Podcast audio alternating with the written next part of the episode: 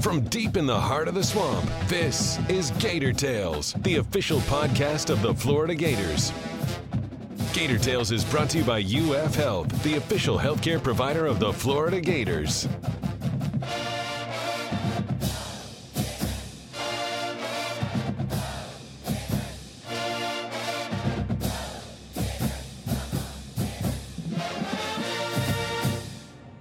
Welcome to Gator Tales. I'm your host, Adam Schick. The Gators bounced back big against Colorado State last week, proving that sometimes it pays to be special in a 48 10 victory. The often forgotten third phase of the game took center stage last Saturday as Florida used two block kicks and an electric punt return to further ignite the swamp on a day that the thermometer displayed a record 96 degrees at kickoff. On today's show, We'll recap that performance and look toward the upcoming challenge on Rocky Top with FloridaGators.com's senior writers Scott Carter and Chris Harry. Then we'll learn about the long and winding road that wide receiver Van Jefferson took to become a Gator. But first, the Gators used their renewed focus on special teams to turn what could have been a close game against Colorado State into a one sided affair. To open up our roundtable discussion with Chris and Scott covering last week's game and the upcoming battle with the Vols, Scott began by explaining why the win over the Rams was significant at this early stage of the rebuilding process. I think they responded positive to their first real adversity under Dan Mullen. Uh, you know, the loss to Kentucky certainly dampened what had been a, a positive, feel good off season and early start of the season. And then right away you have a, the second game of the season against an SEC opponent and that was the first time they've lost their SEC opener since 2004 to uh, Tennessee. So it had been a while since that happened, and uh, everyone was kind of curious to see how they would respond, especially after Dan Mullen talked all week about basically said, "Hey, we got to get tougher. We're not as tough as we need to be." And I thought that they answered some of those questions, but as he said, they still have a lot of work to do. They're going to play a lot better opponents than Colorado State, and we're going to see that at least in the SEC against Tennessee this week. After that Kentucky game, I think you know they needed to win the game, but the special teams. I mean, to have those kind of big plays like that 85 yard punt return, a, ru- a, hard rush on a punt that blows up the punter, a block punt for a touchdown, all of that stuff justifies everything Dan Mullen has been saying since this uh, coaching staff took over about how special teams were going to be an equal of equal importance to the other two thirds offense and defense and they put a lot of time into this. It's not just lip service. Um, special teams, you know, we know from the product on the field the last few years, they weren't emphasized. And when you have guys like Tyrie Cleveland and CJ Henderson, some of the best players on this team, the most athletic players on the team playing special teams, flying around and doing the stuff that those units and kicking game units were doing, that, that charges up a sideline. Huge impact. And yes, it was Colorado State, but uh, I think you're going to obviously see the same aggression, the same uh, chance taking, the same sort of emphasis put on uh, the, the kicking game element as the Gators move on this season. And we'll see some of those uh, big plays in SEC games as we move on. It's an interesting part of the game that we haven't talked that much about in the last few years because, as you noted, yeah, it, it hasn't been a game changer. And certainly Florida's had a great kicking game. That's been consistent with Piñeiro, and certainly the, the punting has been good for a long time. But it's been so long since we've seen, you know, the ability to maybe score 14 21 points off of special teams, which is the kind of stuff we saw this past weekend. And if, if you look at where Florida is both offensively and defensively, Chris, you talk about it being that other third of the game. I mean, we could be talking about games later this year where that's the reason that Florida wins a game, not just sort of window dressing on a, a nice performance.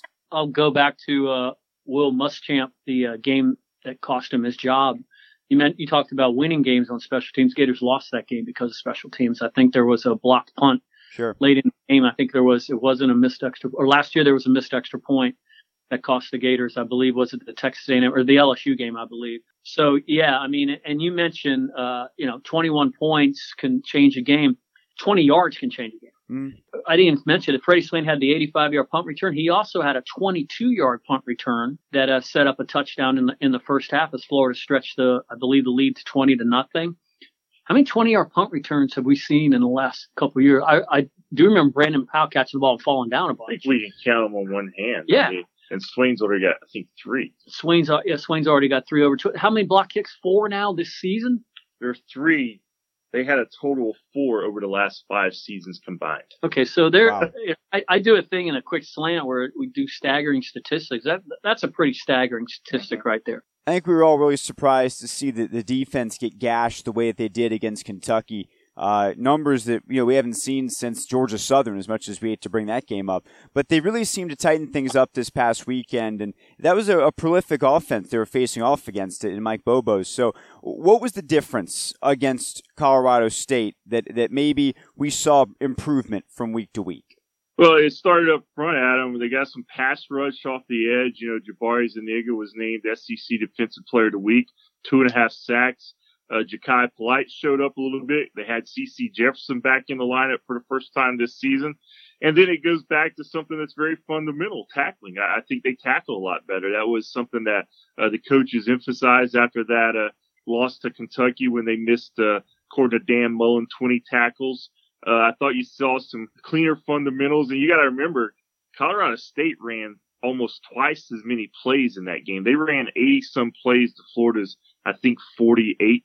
So they had the ball a long time. They really prevented the long drives that you saw Kentucky put together. Uh, they, they limited that against Colorado State other than, uh, I think one, uh, what, they had a 48 yard touchdown pass where the tight end got open down the middle. But for the most part, for an offense that was averaging about 370 yards passing a game. Uh, they kept them quiet. The ground game was not Colorado State's strength, but they did do better in the run uh, defense and certainly those first two games. You know, you had you did that with Trey Dean and in for Marco Wilson in the secondary. He did have a penalty, a holding penalty that was costly at some at one point, but I think overall he played pretty well. Uh, the young linebackers, Vosean Joseph had a pretty good game as they continue to work without David Reese, although I think that's going to change against Tennessee.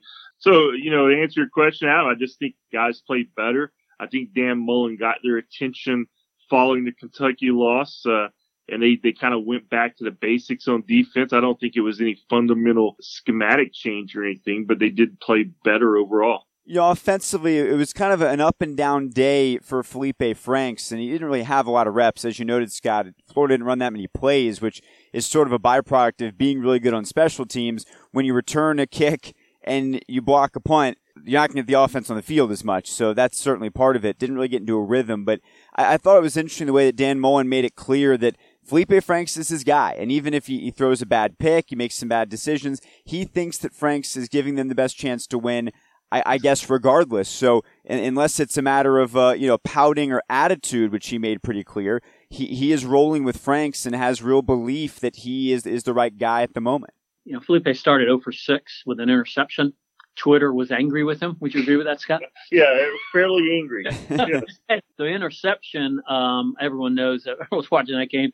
I mean, who was the receiver? Was it Josh Hammond? They were going for Hammond down the Hammond middle. down the middle of the field, waving his arms. I mean, he's wide open. He's just late down the middle. It reminded me of like Trent Dilfer with the Bucks in the '90s and stuff. I mean, that's you know, just it, it was it was a play you can't make. And it's funny, I was watching that play with Steve Spurrier down the hall yesterday, and he goes, "I tell you what," he goes, "He's showing, he's telling me, here's where you get rid of it, right here, right here," and it was a good, you know, second to second and a half before because the corner in man coverage on the on the wide out to the left of foot in the far left of Felipe Franks is the guy who made the interception.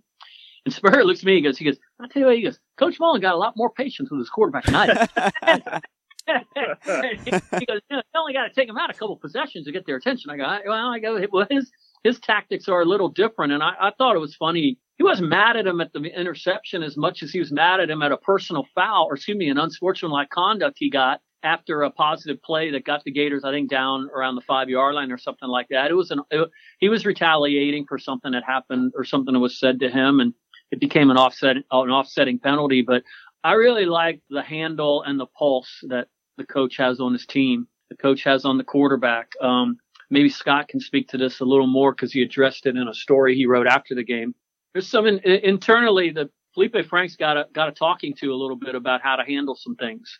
And it didn't just come from Dan Mullen. We've seen a difference in him just coming out the podium the last couple times he has. And I think he's trying, he's figuring out some things about what it means to be the quarterback here. it's something you earn, and once you have it, there's a standard that has to be uh, maintained. That's the University of Florida going back a while, but it's obviously under what Dan Mullen believes to be the uh, the expectation of that quarterback position. And uh, and again, I'll let I'll let Scott maybe uh, enhance that a little bit. Yeah, it really it goes to that point. You know, playing quarterback at Florida is probably one of the you know the biggest positions in college football if you look at historically speaking. I mean, there's three Heisman winners here. I think only one other school, a couple other schools can say they have three Heisman winning quarterbacks. I think Notre Dame and actually Oklahoma. I'd have to go back and do my research. FSU. FSU, yep. So there's not many of them. So if you play quarterback at University of Florida, you're going to be in the spotlight, good and bad on Saturday, and especially in the world we live in now, you are going to get criticized. That is part of the game, part of the position. And I think, you know, it's pretty easy for, if you just watch Felipe Franks sometimes over the last year, you know, he, he gets a little bit maybe defensive when he's with the media. Dan Mullen used the word got to have thick skin. Yeah, you, you got to have thick skin, and that's what he's trying to teach him. And there's been some discussions with Felipe recently, uh, with members of the staff and other internal personnel. Just he wants Felipe to have some fun, like he wants the rest of this team to have some fun. And I remember going to a speaking engagement of Mullen's back in the spring, and he said he want he wants to see. It looks like Felipe wasn't having a lot of fun last year, and he wants him to have more fun because you cannot play the game successfully. And this goes for everybody, but certainly the quarterback. If, if you look at it more about a relief when you win instead of really enjoying it, and I think that's a it's a it's a concept that's going to take time, uh, but it's also a unique situation to Florida, the quarterback position. Uh, you're never going to be, uh, I don't think, rarely.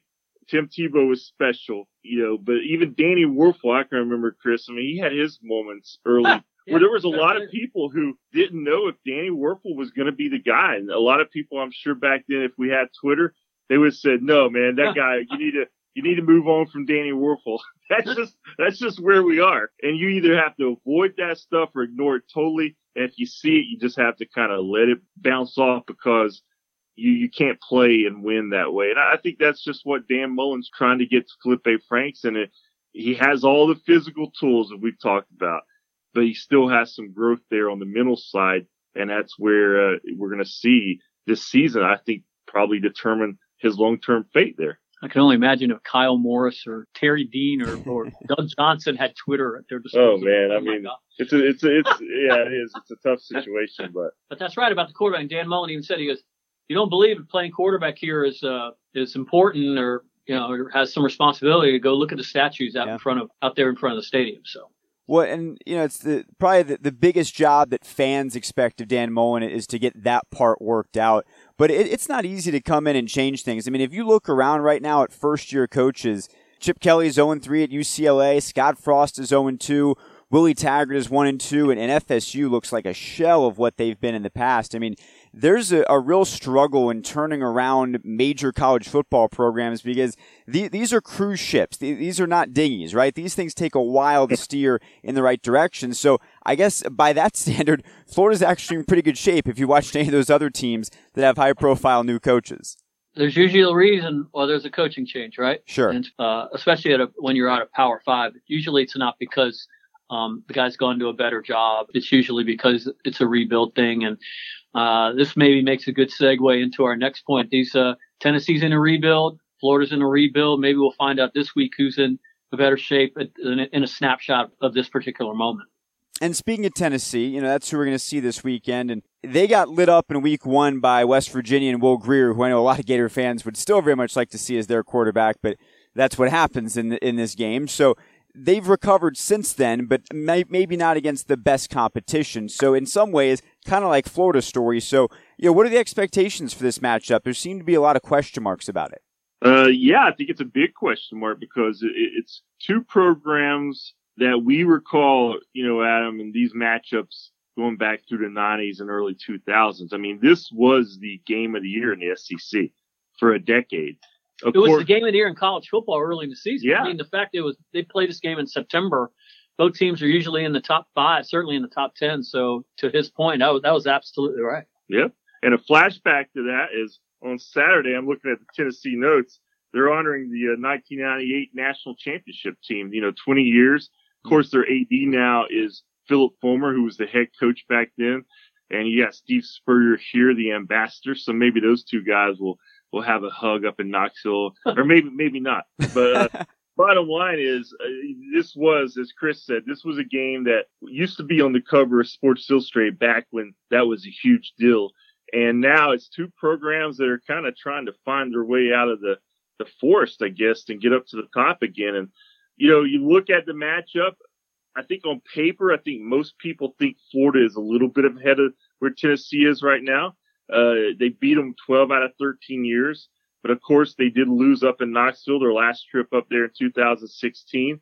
And uh, Jeremy Pruitt has a five national championship rings and assistant coach. So he's certainly had a, a great impact in the places he's been. But how good of a head coach is he? You know, everybody's still trying to figure it out.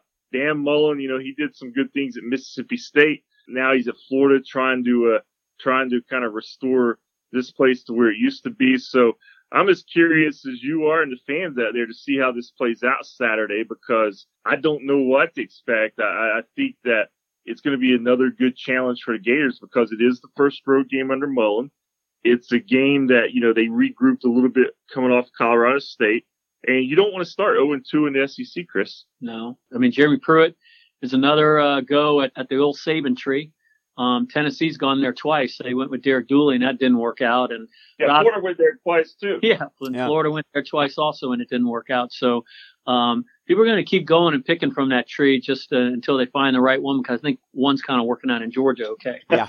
but in terms of, uh, you know, you're, you're going up into a hostile place. Um, uh, it's the first road game under Mullen. So, you know, you want to see how he handles that, how his players handle that. I'm sure he's interested in, I mean, he'll he'll go about it differently. Um, if I'm not mistaken, uh, they're not wearing ties on road trips. They're going to wear ties as they're walking the stadium. Is that is that what they is that the way they're doing? I mean, they're doing some different yeah. things about how they're how they're going about their business on game day. I mean, I'm sure a lot of the prep and stuff will be the same, but uh, and maybe maybe that matters, maybe it doesn't. But you want to see how those guys handle it, and ultimately, you get in the stadium, and um, in terms of X's and O's, Tennessee's probably going to want to run the ball. Uh, Ty Chandler uh, is a guy who rushed, I believe, 12 times for about 153 yards in the game in their, their win the other day. They're defensively, they haven't given up a touchdown in two weeks, but that's against uh, uh, East Tennessee State and Texas El Paso. Mm. Their wins aren't a whole lot more impressive or less impressive than what Florida's done in beating Charleston Southern and Colorado State. So both teams will find out a lot about themselves um, after they after they play this game. And of course, it's the first of two in a row on the road. Florida goes to Mississippi State next week in the Dan Mullen Scott Stricklin Bowl, and it's actually three of the next four on the road because uh, they go to Vandy a week after playing LSU uh, later in October. Boy, and Vandy looked pretty good. Probably should have beaten Notre Dame on the road. So certainly the SEC East seems to be getting stronger. We saw that from Kentucky. And uh, there, there's more ahead certainly after this weekend. So we'll get into that later. Uh, I want to talk about guys that are going to be available, guys that won't be available this week. Scott, you, you touched earlier on uh, David Reese hopefully being back. We thought that last week, but didn't happen. So, uh, what's his status? And also, tell us about Malik Davis. Some some tough news for him. Well, with uh, Reese, I mean, according to Mullen, you know, it sounds like he uh, is expected to be back. Him and C.J. McWilliams, and we there was some talk last week that he may be back, and it just didn't happen. Uh, he's been battling that injured ankle. You know how those ankle sprains are. I mean, they do slow a player up, and getting David Reese back, I think, is big because you saw CeCe Jefferson's return last week maybe sparked the defensive line. Uh, the linebacking core took some hits those first couple weeks. They did play better last week, but I just think that anytime you get your leading tackler back, that's a that's a plus for for your defense. Uh, and then on the flip side of that, it's a tough loss with Malik Davis. He broke his foot early in the second quarter uh, against Colorado State, and and you know he he's the Florida backfield's in pretty good shape without him. But the one thing that he gives that maybe none of the other guys do, although we saw it from Dameon Pierce, he's he's that home run threat is what Greg Knox calls him. Uh, every time he gets the ball, there's a chance that he can take it to the house, and uh, you just hate to see him have a, another year where he may be missing the rest of the season. We don't know the severity of it yet, but anytime you get a broken foot, I mean, if he gets back uh, by the end of the season, it'll be a surprise. So that's a tough loss for Florida, a tough break for uh, Malik Davis, but uh, I, I think at the same time with Jordan Scarlett, La'Mical Perine, and the, the emergence of freshman Dameon Pierce, I still like the talent right now. They just they have to you know keep those guys healthy because you don't want to go below what three healthy running backs. Yeah, the injury bug not only is it bit in Florida a little bit, the regularity with which it's hit former Gators recently is stunning. Keanu Neal out for the season. Vernon Hargreaves out for the season. Jon Halapio out for the season. Uh, if if you're a Gator a former Gator right now, uh, take care because the, the injury bug seems to be uh, disproportionately finding people with uh, the orange and blue running through them. But hopefully, no one gets hurt attempting our PAT this week. And I, I want to take this to something uh, near and dear to, to, my heart. Not as much to you guys, but I still want to get your perspective on it. I want to talk about boxing. Uh, big fight this past weekend Canelo Alvarez and Triple G. And as is often the case in boxing, uh, a very controversial decision where most people disagreed with the judges. Now, the way that boxing is judged, for those that don't know, is the judges' scorecards are kept secret until the very end of the fight. Once it's over, then the scores are revealed. A winner is determined. There's been a movement for a long time to have open scoring, where after each round, the judges' scores are displayed so that the fans know what the score is as the fight is going along. And also, the fighters know what the score is so they have a better idea of what they need to do to win the fight. Now, there's two camps here. There's the camp that says, oh, tradition's important and this is the way it's always been done and it, it creates that sense of pageantry and the mystery of having to wait till the end. And then there's the other side which says, can you imagine if there was a football game where they just played and no one knew the score and at the very end they just said, oh, by the way, uh, you know, the, the, Gators won by seven, because which is basically what we're talking about here. So I'm curious for you guys. You have a little bit of that old school vibe to you, but you also like to bring in the new. Where do you yep. stand on this topic? How, how do you think boxing should deal with this going forward? Well, as far as tradition, I mean, there was a tradition once of covered wagons going across the, the, the, the, Western plains and stuff, and now we have trains and planes and automobiles. But uh, I see now, like as replay has has taken over, and and Scott and I obviously grew up when at a time where they didn't have that, and that's made uh, um, officials in sports more accountable. I mean, I imagine umpires don't like the little screen that shows where the balls and strikes are. Sure. Uh, eventually, they had to give way to that. You know who makes the pass interference call in a close part of a game. You know the referee who's getting the guy in foul trouble on the on the basketball floor, and uh, let's be honest, like when this is obviously a, a subjective thing when you're scoring. So I'll go to the Olympics and think about gymnastics or diving, and you you know what the judges' scores are. And that you know that the Russian judge gave this particular score to this particular person, and they, and they talk about it mm-hmm. sometimes. So there's accountability in other places. You know why why not go ahead and change that? And you made an excellent point. I hadn't even thought about. I think the fighters should know what the score is, and because that's going to dictate strategy. Why not roll that in and give uh, people doing the analysis something else to talk about? And if the guy knows he has to start scoring more points with, with some more punches or he has to go for a knockout, which is probably, he, he knows that anyway. Um, you know, why, why not give him that, that advantage? Well, and just to, to follow up on that, that's another one of the arguments you get from the, the purists who say, well, wait a minute, uh, if a guy knows he's up seven rounds to nothing in a 12 round fight, then he'll just run around the rest of the time. It'll be, a, it'll be a boring rest of the fight. To that, I would say, well, that'll be really interesting because then the other guy knows he needs a knockout and he's chasing him the rest of the fight. Exactly. well, I mean, I'm, I almost stick with what Chris said. I mean, as far as being a purist, you know, there's certain things that I've liked and I don't like about new, new changes. We've talked how I'm not a, the biggest fan of analytics taking over baseball, but I am a fan of instant replays, you know, reversing bad decisions. And, you know, take what happened here a couple weeks ago against Kentucky. Evan McPherson kicks a field goal. Yeah, most people thought it was good. The ref called it no good. There's no review available. Why not have lasers shooting up from the top of the goalpost? I mean, it's sure. pretty easy to do now. You could easily see if it, you know, broke that laser or not on TV that would have helped solve that call. And as a boxing fan, I mean, I don't follow it like I used to. I used to love boxing.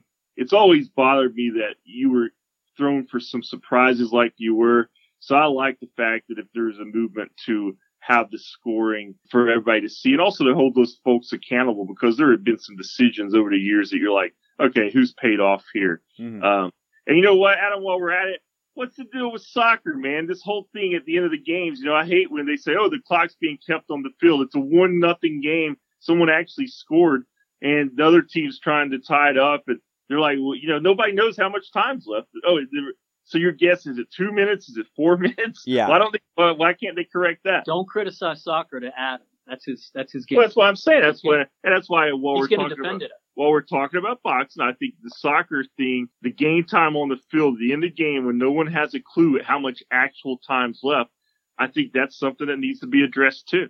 Chris is trying to set me up here. No, I, I, I could not agree more with Scott. I think that a lot of the rules in soccer are completely arcane and asinine. Let's take it back to football. Imagine at the end of, of a football game, if a ref is just like, you know what, I'm going to give him two more chances to score here. Eh, they, they, look pretty close on those. I'll give him a third just for fun. It's basically yeah. what you're doing. It's completely arbitrary. Whatever you know, when when the ref decides to blow the whistle, it wouldn't be accepted in any other sport.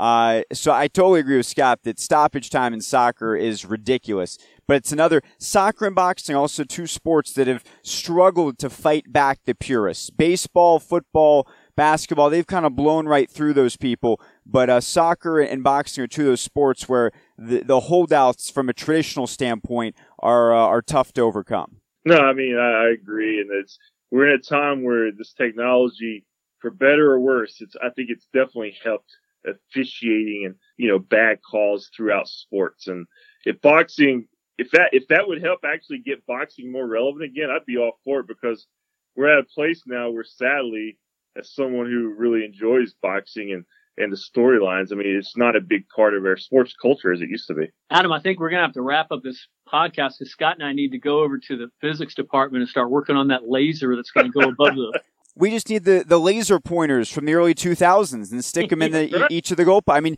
Chris yeah, could climb up there and do that. A couple rubber bands. I'll just climb up. yeah. Up. If, yeah. if, we're not here next week for the podcast, that's where we are. Yeah. If yeah, if you guys aren't here next week, you're busy outfitting all the goalposts in the country uh, with laser pointers to help make sure that no one else has to suffer the fate that Evan McPherson did a couple of weeks ago.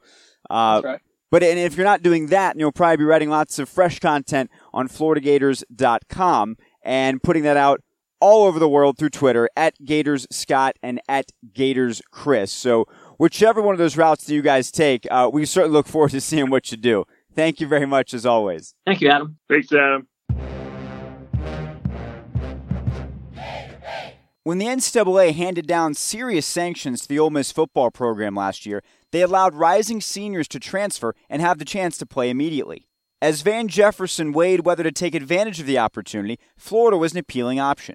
So, with his dad coaching the wide receivers for the Dolphins and his extended family nearby in Jacksonville, Jefferson traded the SEC West for the East and is now one of the Gators' primary pass catchers. We spoke to the redshirt junior about his well traveled past and what it's like growing up with an NFL dad, but began by discussing what allowed the team to get back on track last weekend. Uh, I think just the way we prepared. Uh, I think, um, you know, that week of practice wasn't that good against Kentucky. So, you know, uh, Coach Mullen, you know, was told this week that practice needed to be, um, very intense. So I think the offense, you know, we kind of picked it up and took it upon ourselves, you know, to, uh, make sure that we got that right and make sure that we, you know, we didn't let that happen again. So I think, um, you know, with just our execution and, how hard we worked in practice, it made the game pretty easy for us. Was it just about the intensity level? Was it attention to detail? I mean, what was different about those practices last week? Uh, I think just the way we came to work. I mean, everybody was just locked in and focused and uh and on a mission because you know uh, we were disappointed in, in, last week. So I think everybody just came in came to practice with that mindset like, okay, man, you know we messed up last week, so this week we got to get it. So you know I think uh, everybody just got on board and was just like, you know, every hyped up defense getting on offense, offense getting on defense. So I think it was just all, you know, team thing. So, you know, and it worked out for us. We saw special teams have a huge impact in the game against Colorado State. How unique has it been to have a coaching staff that puts such a huge emphasis on special teams and puts some of the, the best guys out there? Uh, it's huge. Uh, Coach Mullen puts a big emphasis on special teams. You know, uh, he talks about special teams all the time, and special teams is very important in the football game. You know, we got some great guys that on special teams, uh, Freddie Swain, James Houston, uh, you know, a lot of those guys made big impacts for us during the game. So the special team is very, very uh, a big part of this program. I know it's still early in your Gator career, so you may not understand the, the context of here, but that was the hottest game ever played in the swamp. Could you feel that heat down there at a different level, or is it just always hot when you're out in the sun in Florida? I mean, I, it was it was pretty hot on the field. I'm not gonna lie, it was it was pretty hot. But I mean, I think during the game, you kind of you know you kind of get used to it because you're playing so much and you got adrenaline going. So I think you know I felt a little bit, but uh, but like as the game went on, it kind of calmed down. So it, it was all good when and you know something about Florida Heat because you spent a lot of time in Florida, but you've got a, a very interesting background, I know. So let's talk about that. Tell us a little bit about your family and some of the places that you grew up over the years. I was born in Jacksonville, Florida. That's where all my family is. My grandma, my cousins and uncles and aunties. And I moved to um, Atlanta for a little bit. So my dad played for the Falcons. And then so I was there for a little bit and then I moved back to Jacksonville. And then so uh, after that we moved to Detroit and I was there for nine years me and David Reese talk about all the time because you know we I went to a high school that was right down the street from his. I went to Orchard Lake St. Mary's and hmm. he went to West West uh, North Farmington, so it wasn't that far away from each other. So um, yeah, but I went to Detroit, I lived there for nine years, and then um, uh, I moved to Tennessee and I finished out my last two years of high school there, and I attended Ravenwood High School. So. Uh, I've been I've been around quite a few places. yeah, you're you're very well traveled. I'm curious. You're transitioning from school to school. How important was football as sort of a, a social fabric for you along the way? Uh, it, it was important because, you know, um, I don't think I'm that uh, much of a social guy. So when I went to, you know, high these new high schools, I really wasn't uh, interacting with people. And the only way I did interact with these people, you know, was through sports. So, you know, uh, that's how I pretty much made my made my friends when I got to these new schools. And football was a big part of it. You know, um, coming in and you know, not knowing anybody, you know, you kind of get in the locker room and you get a sense of people and you just start going to people, people start talking to you. So that's kind of how I really, you know, formed some of these friendships over the years through football. Of all the, the different spots that you've been in, do you have a favorite place that you've lived? A favorite place? Man, uh, Michigan was, Michigan was, uh, one of my favorite places. I think, uh, I think one of the reasons why I was so, you know, one of my favorites because I made a lot of friends there, a lot of friendships, you know, that's still, that's still going on to this day. So, you know, that's probably one of my most favorite, you know, memories of, uh, of where I've lived. Tennessee was fun too as well. I mean, that's where, you know, I really kind of started getting my offers and things like that and, mm-hmm. you know, coming into football. So I think, you know, those two places were kind of my favorite football is obviously a big part of your family. You mentioned your dad played in the NFL, coaches in the NFL. Were you always interested in football, or or did it take a while for you to warm up to it? Uh, I, I always was interested in football, but I didn't start playing football till like the eighth grade. You wow. know, my dad, yeah, my mom and my mom and dad didn't want me playing football, you know, at a young age, so they made me wait all the way to the eighth grade. So I really wasn't, you know, I was a basketball guy. I loved basketball. Um, I was on a a really good AAU team called the Family with um a lot of NBA players came from. So I was really interested in basketball, but you know, come to find out that didn't work out for me. So I started gravitating to football more and started, you know, getting on the field with my dad and, you know, working on, working on the drills that, you know, that he used to do. So football just, you know, it just came natural to me. So that's how, you know, that's how I pretty work with football. Well, in terms of having a, a, coach as a dad and a guy who was in the league, uh, in what ways did he most impact your development? He's he's done a lot. You know, um, he's also he's also my life coach, and you know he's also my football coach. So you know, uh, he's both. You know, and uh, he's helped me out so much, and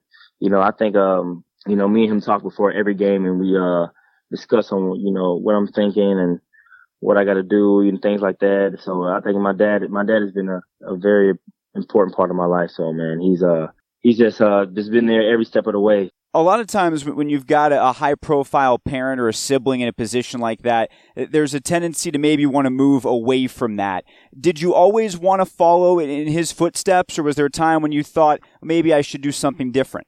at one point, you know, I wanted to do something different. You know, um, like I said, I, I was I was planning on playing basketball, but you know that didn't uh you know work out. But you know, in terms of following his footsteps, of course, you know, every every kid wants to be like their dad, but you know, I'm trying to you know make my own name for myself. You know, um, you know, it kind of irritates me sometimes. You know, when they be like, you know, oh, you're Shawn, you know, you're Shawn Jefferson's son, stuff like that, or saying that my dad is in the league. No, I just want my name in it, you know. So like, sure, I'm trying to gravitate away from that, you know. But I think it's going to be hard to escape that because you know he's in the league and he's played in the league for so long.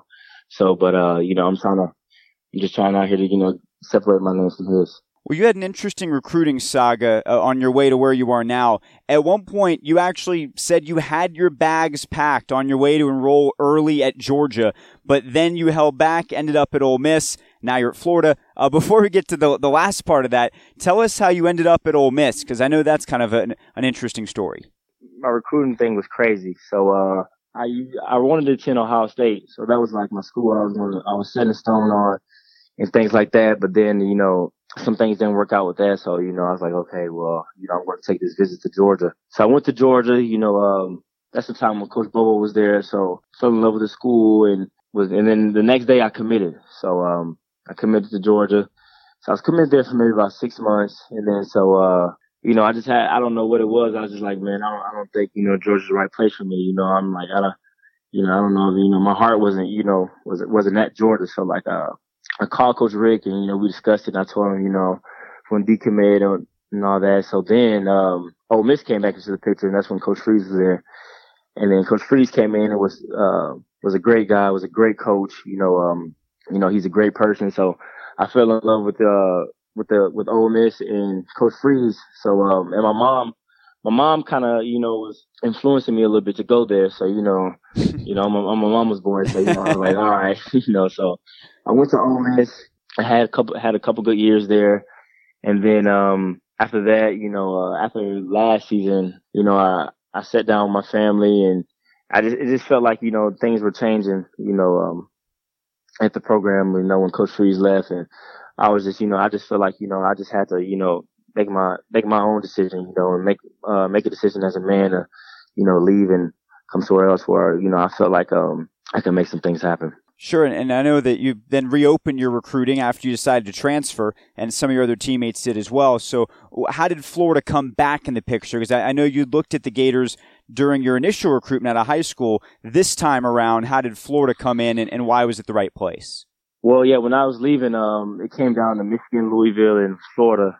So I was taking visits to Michigan, Louisville, and then at the last minute, uh, it was Coach Mullen that uh that called me, and then you know I got a number, I got a call from him. He said it's Coach Mullen, so I said, "How you?" He's like, "Man, we'd love for you to come down and just take a visit." So I said, "Okay." You know, I took a visit.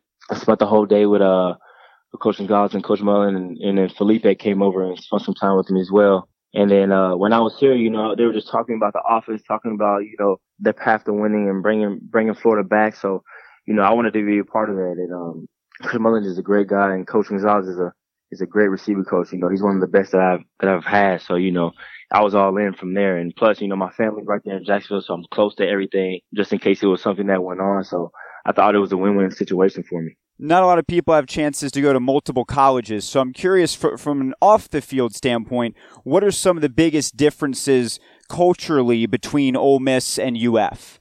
Florida is a lot bigger than Ole Miss. You know, they have a lot more students, so and uh, you know, Oxford Oxford is, is is a really small town, so you really don't have that many students that that are there. So uh, that is a major difference. And plus, the surroundings around Oxford, you know, you really don't have a lot of things to do there. But here in Gainesville, you have a lot of outside things that you can do. So I think that's a that's a really big difference for me when I came in because you know, Ole Miss, like you really couldn't do anything, you know, like that. But here in Florida, you have a a lot more to do, like a variety of things. So I think that's kind of like the biggest difference I've seen.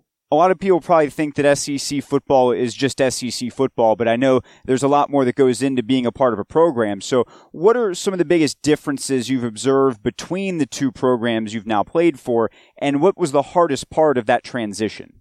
The hardest part of the transition was actually, you know, leaving, you know, Ole Miss. You know, I uh, I left uh, a lot of friendships there. You know, um, I built a lot of relationship with coaches you know, I think that was kind of like, you know, I was stuck like, man, should I do this or should I not? You know, you know, I went through a phase like, man, you know, just thinking about it, you know, but then like one time my dad just called me like, look, if you're going to make the decision, you got to make the decision. So I think that was the hardest part for me was just to actually make that decision and leave. Cause, you know, I you know, you had a lot of people in the background saying, no, you shouldn't do this.